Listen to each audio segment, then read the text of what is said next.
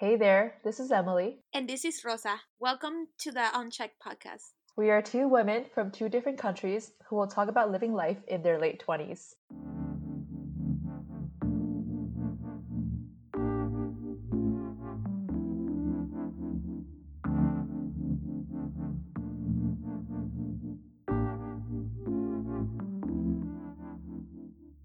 Hey everyone, welcome back to our newest episode. Um, today we're going to talk about mental health. Um, so, how we're going to approach this is that we're going to talk about um, how we actually looked at mental health growing up, how we learn to take care of ourselves and tackle mental health as an adult, um, thinking about what mental health discussions we've had with friends, if any, and also what resources we've tapped to in our own journeys. We're going to end the podcast uh, talking about how we far we've come as a generation um, in mental health and why millennials are the most anxious generation of them all. So, before we begin our conversations, we just want to note to our listeners um, that some of the topics we talk about might be triggering. Um, so, just kind of a forewarning um, if these topics or this top topic in general uh, does uh, affect you in some way or shape or form, just um, understand that there will be sensitive topics that we will discuss. So I can start first um, approaching mental health growing up. I think for me as a child, um, I don't think I've ever really talked about mental health with my parents. It wasn't a thing, especially um, in an Asian family. Uh, a lot of problems that I've had as a child, in retrospect, um, I've suffered I think a bit from anxiety when I was a kid and also a semi small form of OCD. I don't think I've ever talked about them with my parents. Um, it wasn't until later growing up that I realized I had these symptoms. Um, and it wasn't until actually later during my adulthood um, did I realize that it was probably healthier for me to actually talk to a, a professional about it all to say, I remember as a kid, um, the the two most main things were actually anxiety and OCD, and how that really came and shaped into play was I remember I would I'm a person that loves to study a lot, but also in the most inefficient way. So I remember in like eighth grade, I tried to memorize an entire book because I wanted to get a hundred on all my grades. Like getting like A's on my report card was kind of my goal during that time. And I remember I, I started to get so anxious, I would actually break down if I didn't memorize word for word of a, a book that I read. And then in terms of OCD, there has been times where I would repeat things over and over in my head until I got that like certain number. So for instance, I would look at a sink and then I would look back and forth from the sink to the wall, from the sink to the wall, like eight times before I actually looked away. Um, I think it just came a lot from the pressure from myself to succeed in school um, and socially. And I think that's like how it transformed itself. Um, luckily, without any really professional help, it kind of went away when I was older. Um, nowadays, I mean, I do suffer a little bit from anxiety, but it I found ways to really calm down, so it hasn't been bad. And I think like I'm I have a really strong support social network, my friends, um, my therapist, which I can talk about a little bit later, that um, has really helped me along the way. Um, so Rosa, how about you? How did you approach mental health growing up, and was it something that was discussed in your family? Well, I think mental health in itself, for example, going to therapists and stuff like that, wasn't really discussed in my family because we don't really see that approach per se. Like, for example, you know, back in the day, my grandparents in Peru were having a hard time enough to make ends meet. So, you know, thinking about mental health and all of those things wasn't really something that they have the time for. In a way, I was like a luxury, you know? And I mean, not to say it's a luxury, but you know, when you're hungry, that's your first thing. It's kind of like the pyramid of needs, right? And when you don't have the basics that's pretty much all you can think of. So obviously as my family went progressing and had more things and yes uh we talk about more things like that but i wouldn't say that it's like a mental health con uh, in a mental health context. Like we just for example after eating we'll sit down we'll talk about you know politics or issues and stuff like that and everybody will have a say and we're just very much like very we we have a I guess because we have we're indigenous, we have a very collective, more of a holistic way of seeing things. So we'll take decisions as a whole, and everything will be every topic will be discussed. So, for example, one of my cousins is feeling a certain way or wants to change the schools or something like that. We just all talk about it. So I remember there was a lot of talking about emotions and of kind of processing to things, and gave me the tools to kind of process my emotions by myself.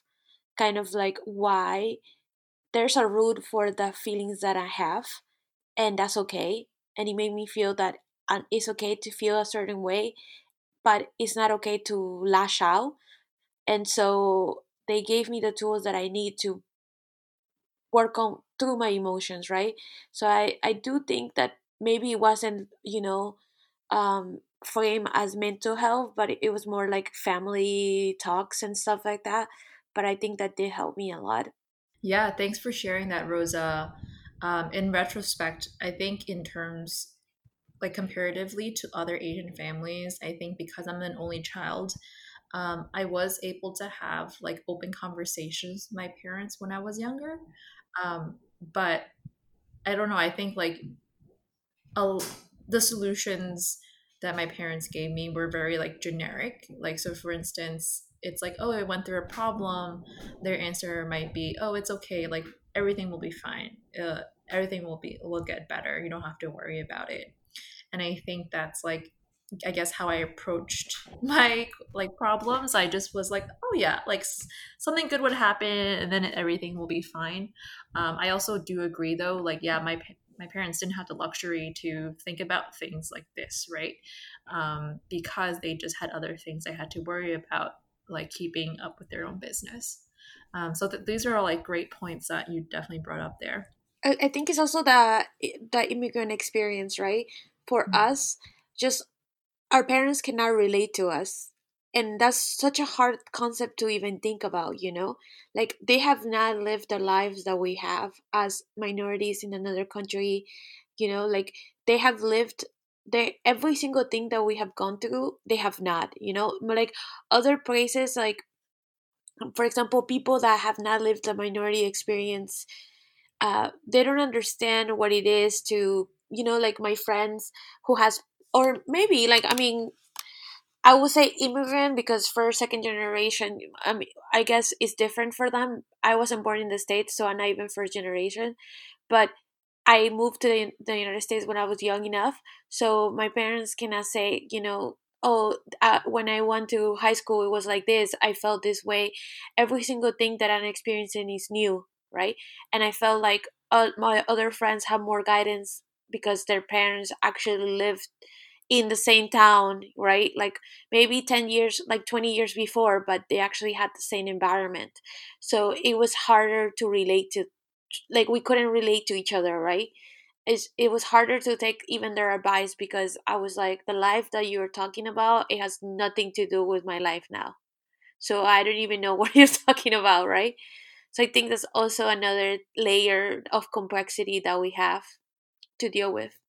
I definitely agree. I think, especially with immigrant families, for me, I have just, I'm trying to acknowledge and understand that there will not be a time where I could find common ground in terms of understanding for my parents.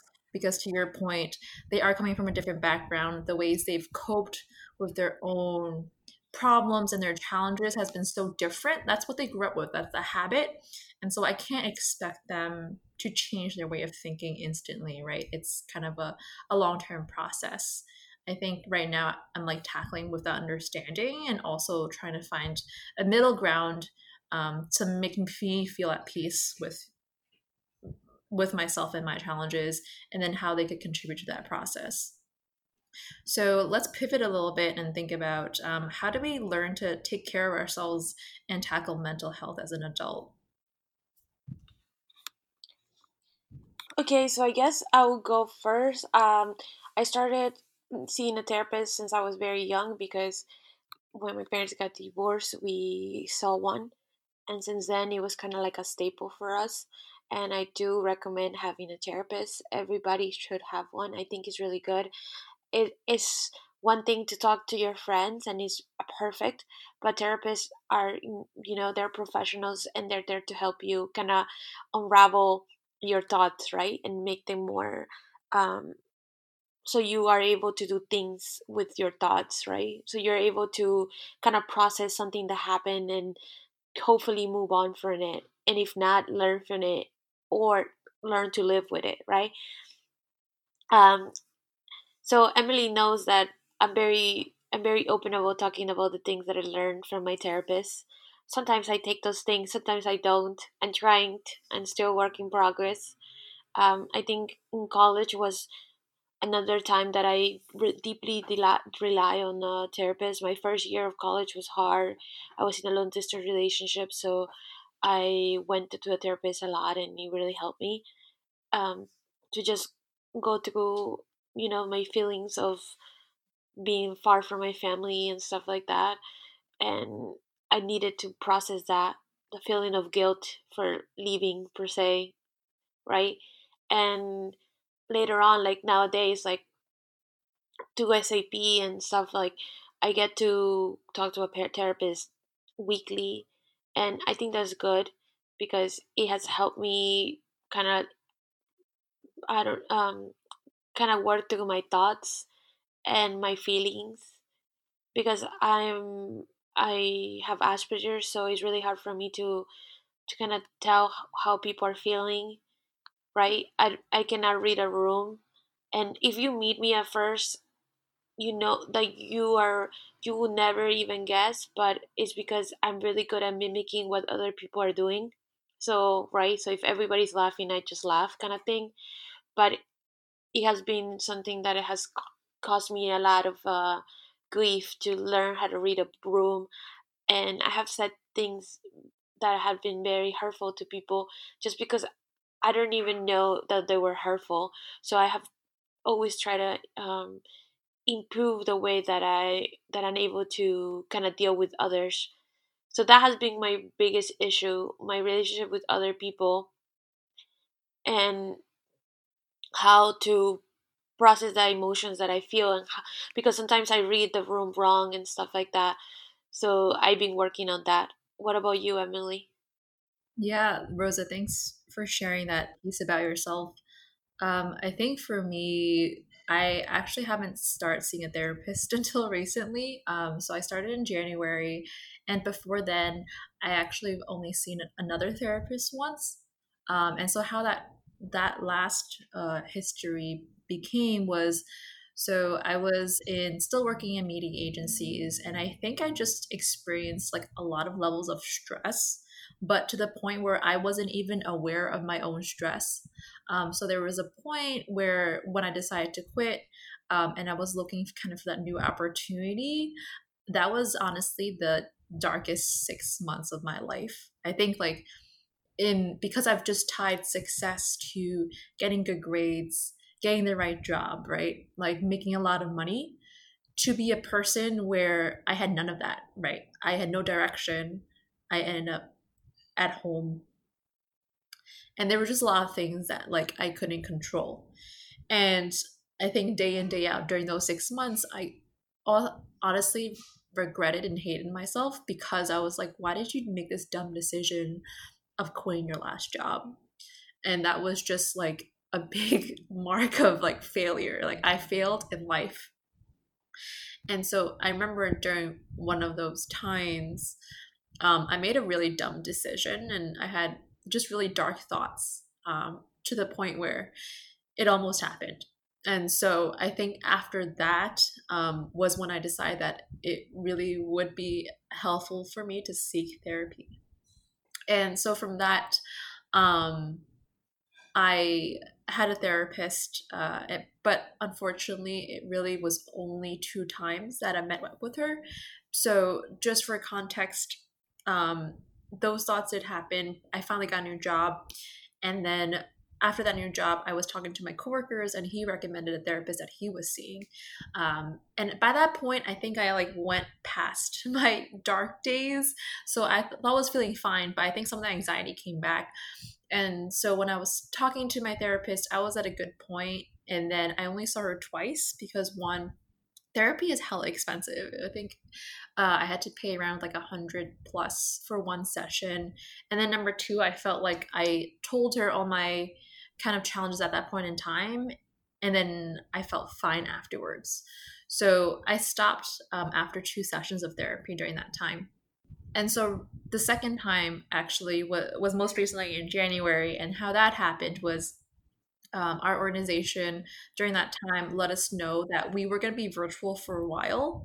And I think that gave me a lot of anxiety because I was going to be staying at home and um, my dad's health wasn't the greatest. So all that combined um, actually led me to have a panic attack.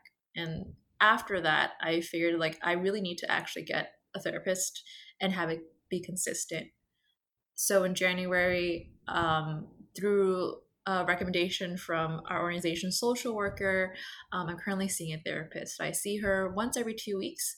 And I think for me, finding a therapist is, and I think for me, talking to a therapist really just allows you to be able to rationalize and talk through your thoughts and also name certain things. Um, so it's been going well, but there's definitely still a lot of things I still have to talk to her about. I was just gonna say about this topic about mental health being so pricey, I mean, therapists being pricey, I think that that's something that is kind of like a gatekeeper in the United States for anything that has to do with health because just not having universal health care is just freaking the worst. So I would say, and that there are a lot of books uh, out there for you. I mean, I'm not saying that that is could is as good as therapy, but it's something that can help you. And I can list I, we can add a list to all of the books that actually I read a lot of books on on emotions and processing emotions because I think a lot of times when your therapist tells you something, at least me and a stubborn and a rebel with a cause, she can say it to me and I will just, you know, like take it for face value, like whatever, you don't know me. You know especially having like a, a, old german lady talking to me and just like sometimes like yo you don't know me. You don't know my life. You don't know anything about me. Sometimes i just get annoyed at her you know? So i do need sometimes to read books to kind of get there myself kind of like a double whammy of uh, therapy per se. So i would I'm, I'm gonna add those books we can add those books here so you can read them and i mean if you guys have any suggestions let us know. Because I think therapy therapy books are very like a very good tool when you don't have the money to, you know, uh, go see a therapist. Like Untamed is amazing, and it's just a way to kind of channel your emotions in a positive way and to kind of teach yourself right because we all have different pace of going through things so I think this is also important to say that maybe you maybe you don't even like therapists. Maybe you have an access to therapy, but you don't you don't see the value of it, and that's fine. You know, as long as you maybe want to read something or can address your issues, because like you said, it can just be one thing that triggers you, right? Like for example, I for me like I was good in this quarantine like working from home for me is perfect like i love working from home because i program so i don't want people coming into me and asking me dumb questions but at the beginning of the year uh, my grandma got really sick and i was the last person to know because all of my family mostly lives in peru and then the rest very few in the united states and then me here and i just felt so isolated and, lo- and so alone from my family because I was the last person to know. And I just held on to that feeling of loneliness for way too long. And I think that's one of the main, like, I was researching that that's one of the main topics of like uh, health problems in the United States, right? Anxiety, depression, and one of the triggers of depression is loneliness because we live in a in the world where we don't interact with people that much, right? and just a really like that really two days that I felt so far away from my family where when everybody was dealing with my grandma and I was so far away and I couldn't even give up plane to go because there was no planes that would go direct Paris Lima. It was awful, right? And I just held on to that. And sometimes you hold on to these things and you don't process them and they will bury you if you don't, right? So I think it's necessary to try to process your emotions, maybe therapy or books, however way you can. So that's why another way to make a segue for that is that a good way to to process those things having mental health discussions with your friends or your family do you have do you talk a lot about those these topics um, emily to others? Yeah so since i'm an only child i think like growing up i value a lot of my friendships. And so through these friendships i think i've i've been able to build very trusting relationships where we really talk about you know things that are going on a day-to-day basis and things we're feeling um, in particular i have a best friend uh, she's been mentioned many times before uh, Famita, that i really just confide on her with and just talk about my feelings. I remember there were times where i just wasn't feeling so great but um, fortunately she was available and there to always like talk it through. So yeah i think like with these mental health discussions it's it's also hard in a way because I feel like there's times when you do talk to your friends and they're going through so many things. As a person that's listening, it's sometimes hard for me to be able to um, give them solutions in a way that I don't want to just say, like, oh, you can just do this, right? Like, for me, I try to be that type of person where I tell them, I'm here to listen. You know, I'm here to affirm how you're feeling. Um, and I think, like, to the points where I, feel like my friend might actually require some professional help i you know slightly encourage and recommend them to see if they can reach out to different therapists in their network. Um, fortunately i think for the united states there are like mental health hotlines especially with everything going on in covid. Um, so if any of our listeners are going through things i highly recommend you know tapping into those free hotlines and again we'll list them in the podcast description um, actually recently I've, i just read this article um, basically there's now a three digit number for the us suicide prevention hotline um, that's coming by 2022 so hopefully that's also another resource uh, for all of us that really can't afford therapy um, and how about you, Rosa? How how have you had any like mental health discussions with your friends? Well, you know me. I'm a Pisces. I know I bring this up all the time, but I do very much talk openly about all of my mental health struggles. I think I I have very deep connections with everyone that I'm friends with, and I am very unguarded, as you know. I have I try because I have realized sometimes too that I just unload on people just unexpectedly because that's also a problem that I need to work on. And zero or a hundred, you know, I'm really okay or I'm like on the deepest, dark, darkest level of despair. So I try now to be more um, considerate and every time I have something to say, I just like, wait, hold up a second. Do you have the mental capacity to hear this right? Like you know psa do you, can you can you deal with it? Like because it's it's true like especially we're all going through this pandemic so it's really important to just not unload on people right so i i try to be um uh what's it called? Like I try to be considerate and thoughtful about that. And also, I feel like because of the way I am, I feel like people really most of my friends feel that I am a person that they confide in. And I have a lot of my friends that reach out to me to talk to me about stuff. And I always feel so honored when they do because I under I see them and they see me. And it is it's really nice to feel seen. I know maybe sounds too, you know, like spiritual or whatever, but it's really nice to to know that people really that see that they can rely on you, right? That they that they uh, think that you are a good source of not only advice but just to be there, uh, like a, a shoulder to cry on. So yes, I talk about mental health a lot. I'm very big on self care. To like, I talk about self care all the time, and all about my bubbles and baths and and my crystals and stuff like that because I really think it's very important to keep that high energy. Yeah, Rosa, you're. I remember the time when I was going through a breakup. You were the one that gave me all that amazing relationship advice. Yay! I'm always here for you.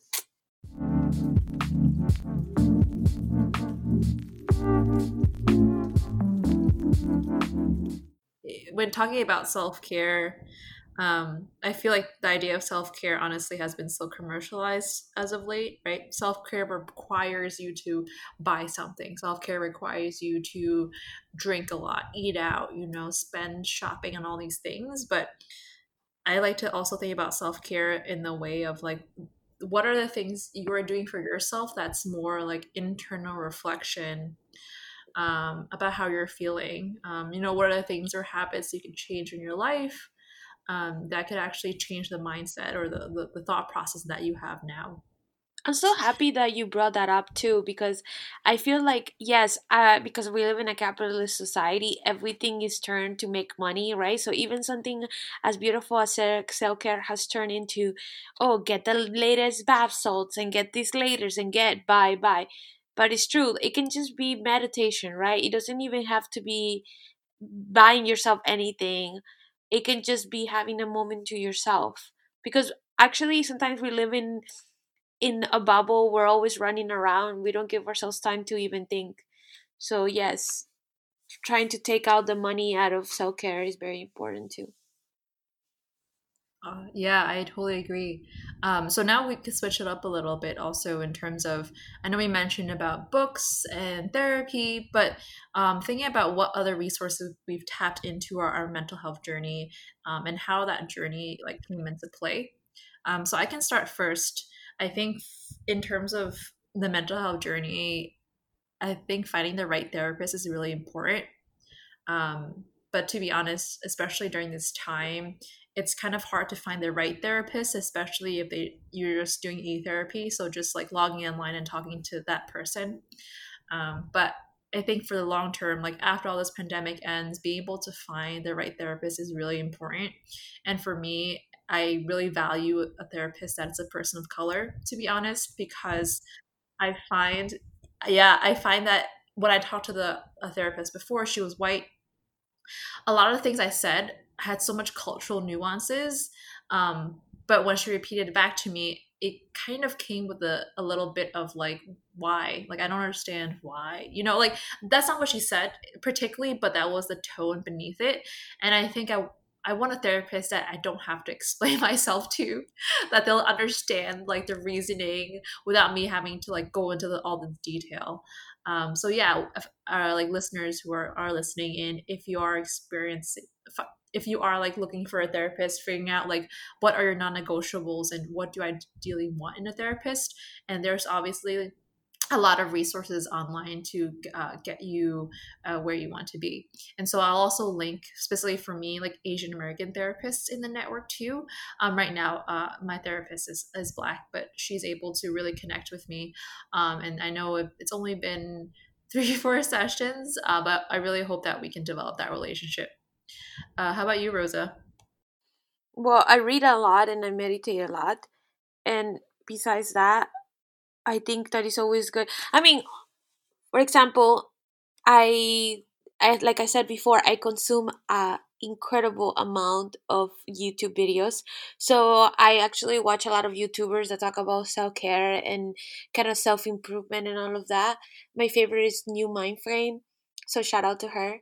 And she, uh, she talks about a lot about now because it's not even like okay so it's mental health is not only when you're having like a depressive episode or an anxiety attack right? It should be something that you're it's always like something that you always practice right?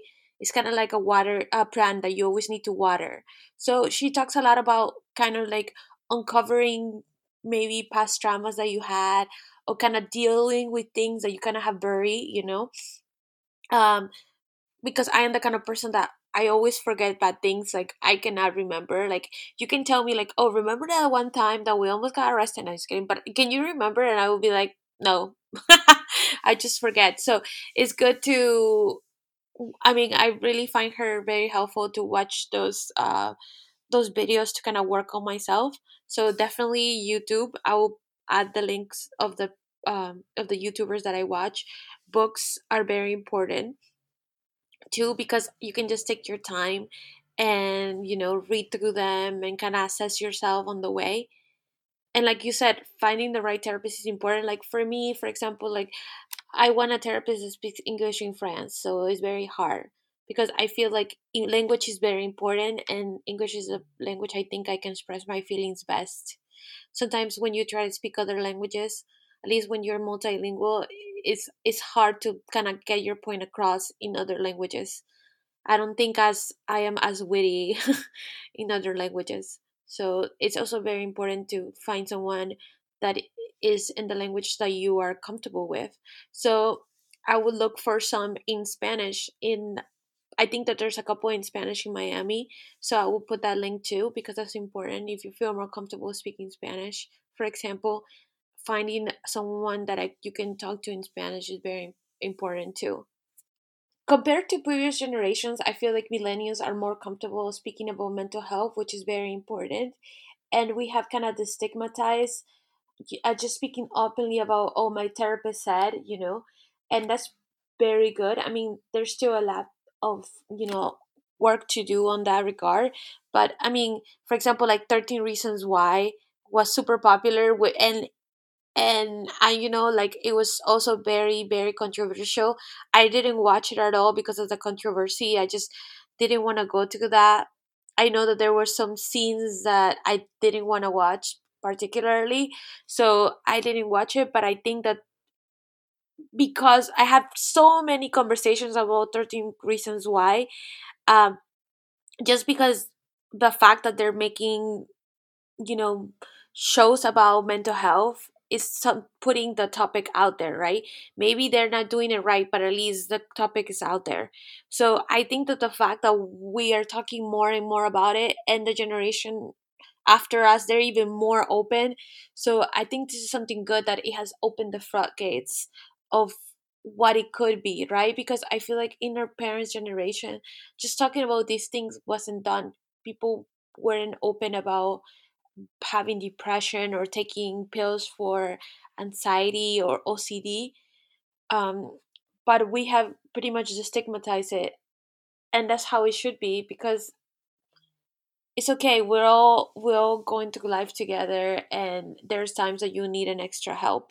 I agree, Rosa. I especially when you think about in high school, mental health was not anything you talked about like in class, right? You have you have your like guidance counselor, but they just talk to you about how to get into the right college. Um, so I agree. And then the only type of like um, real education, like real life education we had was like sex ed, but not mental health for sure.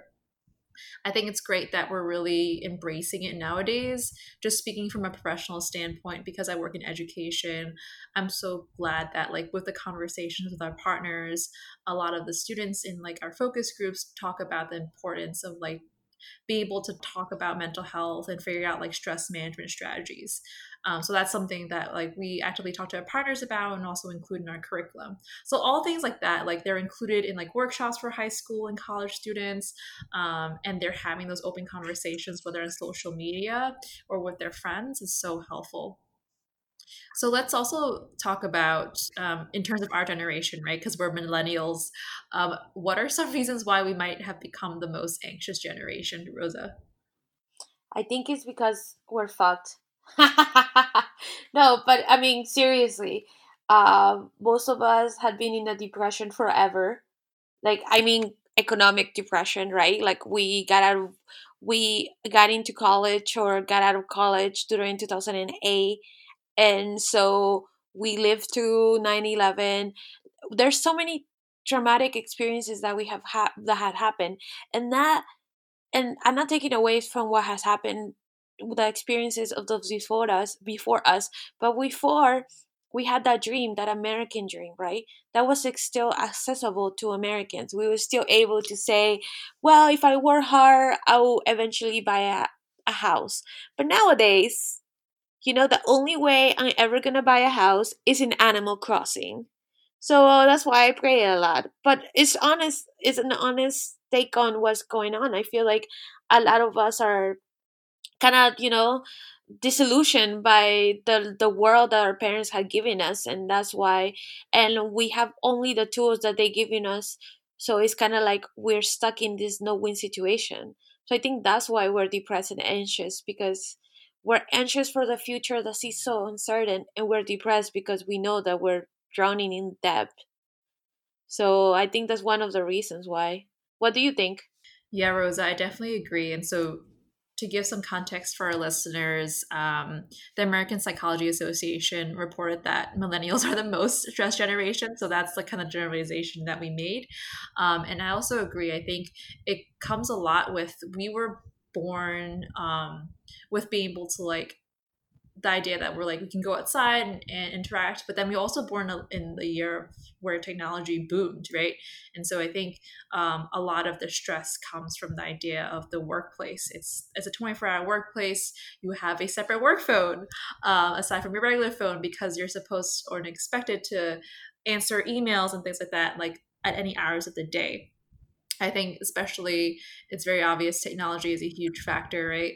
Um, we're spending so much time on our phones or our tablets that, to your point, Rosa, that level of loneliness has actually tripled or you know increased over such a long amount of time because you're not really interacting with humans. Like humans are born to interact with one another but nowadays we have we see teens we see like millennials interacting with their phones. Like that's their best friend um, so I, I agree with just a lot of the things that are happening right now. And to your last point about money, it's just, especially if you live in a hard, especially if you live in a huge city, it's just so hard to be able to understand like how much you're making now, what that can actually afford you in terms of your future. And then, especially with the political climate and climate change and all these things that are happening, like what is our future going to look like for our children? So I think millennials, people like us, think about these all the time, and it's just contributed to everything that is going on. What children, Emily? Like what children? Plants are the new pets. Pets are the new children. Let, let us it. You know, like you know, I was talking to my friend about retirement plans, and I was like, my retirement plans is to die in the revolution. I was just like, I don't know, man. I guess I will work until I drop. I have no idea. But um I think that's it, like the uncertainty and stuff like that. But I also I have to give it out for us millennials because we have gone through so much and yet we still make fun of everything, you know. We created memes and we try to, you know, kind of like get the catharsis out of these bad situations that we're in, you know. We're still make try to make light of all of our problems. So we're troopers. We're still fighting in there. I agree, but I also feel like Gen Z and boomers both hate us for no apparent reason. I guess it's because they assume that all we care about are our avocado sandwiches and our Starbucks lattes. You know, age thing because like I feel like most of the older people still see us millennials as we're partying in college and most of us are already you know left college doing other things like we're older than they think we are but whatever. I mean what can i say? I feel like there's always like a different mentality between the different ages because we experience life differently obviously. But tying it back to mental health i really think that our generation has experienced a lot and that's why we have i hope that we have that we will open the, the gateways so people that come after us feel that it's okay to share their emotions you know? I like this whole like and i want to you know kind of stretch the whole mental health um you know umbrella per se and say like all of this like what is masculinity? What is femininity you know like gender doesn't have to be a binary like we can we're kind of like you know breaking all of this you know status quo in many different ways and i guess that way that the way that we're doing it is good because it's allowing people to feel more included right? And that in a way fights loneliness. If you really feel like you cannot relate to anyone in society then obviously you're going to feel alone you're going to feel depressed you know transgenders have transgender people have a really high numbers of uh, you know uh, what's it called a violence done against them. And if if we're able to have like we need to protect them right? And so we we need to make it okay like make the next generation see that is fine and is normal. So the more that we are able to include people then the more people are going to feel less lonely so i think that we're doing we're trying to set that groundwork running and hopefully we could continue doing this so thanks everyone for listening in. Um, I hope you were able to get a little snippet about our own mental health journeys, um, as well as get some resources that we've mentioned. Again, we're going to put it in our podcast notes. Um, I also hope you were able to kind of reflect on why millennials these days are having such uh, stressors in their life. If you have any comments, thoughts, concerns, or questions, again, feel free to message us. Um, and so, from that note, we'll see you in the next episode. Bye. Bye.